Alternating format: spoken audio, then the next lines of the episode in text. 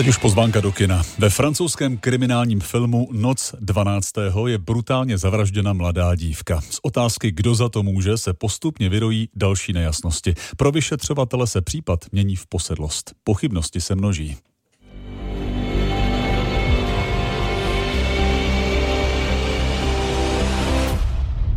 C'est quelque chose qui cloche entre les hommes et les femmes. Film režiséra Dominika Mola získal cenu Cezar pro nejlepší francouzský film roku a právě dnes vstupuje do českých kin. O noci 12. teď budu mluvit s Pavlem Sladkým, filmovým publicistou. Pavle, pěkné dopoledne. Pěkné dopoledne. Jaký případ se tedy vyšetřuje v okolí Grenoblu, kde se film odehrává? Kdo byla ta zavražděná dívka?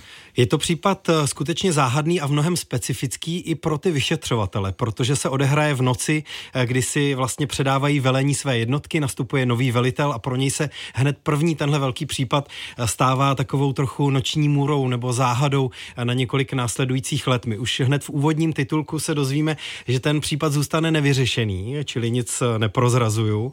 A víme, k čemu došlo docela přesně, i když tu samotnou vraždu ve filmu nevidíme, ona je poměrně brutální. Mladé dívce někdo uh, vylije do obličeje nebo chrstne uh, do obličeje benzín nebo nějakou jinou zápalnou látku a pak ji vlastně upálí.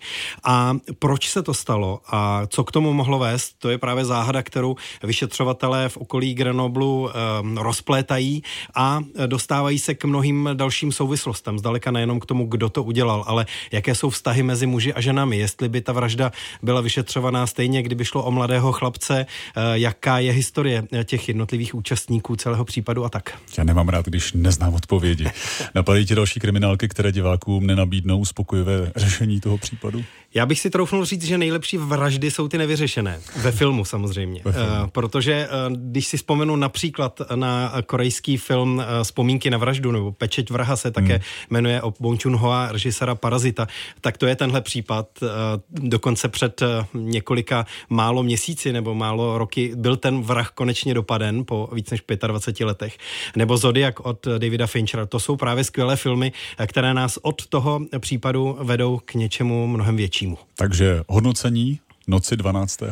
Noc 12. pro mě bylo velmi příjemným překvapením. To množství Cezarů, nejenom pro nejlepší film, ale za nejlepší režii, nejlepší mužský herecký výkon hlavní roli a řady dalších považuji teď po zhlednutí toho filmu za naprosto opodstatněné.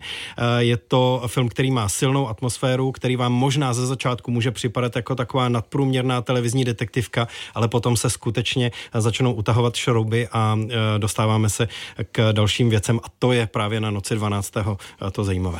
Do českých kin dnes eh, nový francouzský kriminální film Noc 12. vstupuje. Jste zváni od Pavla Sladkého, filmového publicisty radiožurnálu, který byl se mnou ve studiu krátce před tři čtvrtě na 12. Pavle, díky za tip. Díky, hezký den.